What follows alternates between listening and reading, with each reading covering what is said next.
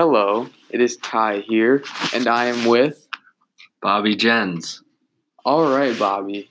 So, my question for you today is What was your earliest memory of me? When was the first time you met me? Do you remember?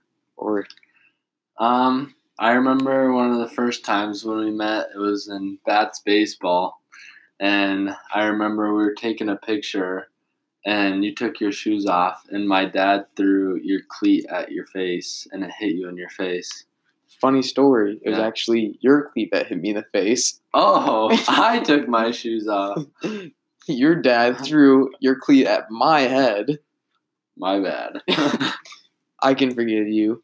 You know, my earliest memory of you was, I think it was either Upwards or Little League Baseball. Oh yeah. And Upwards, I never played against you, but I remember hearing like, this kid's amazing at basketball. He made a half court shot, and it was like when we played on carpet, and I was like, oh yeah. and I was like, this kid is legit. And then I remember hearing you made like some diving play in baseball when we were like really little. And I was like, this kid is a super athlete.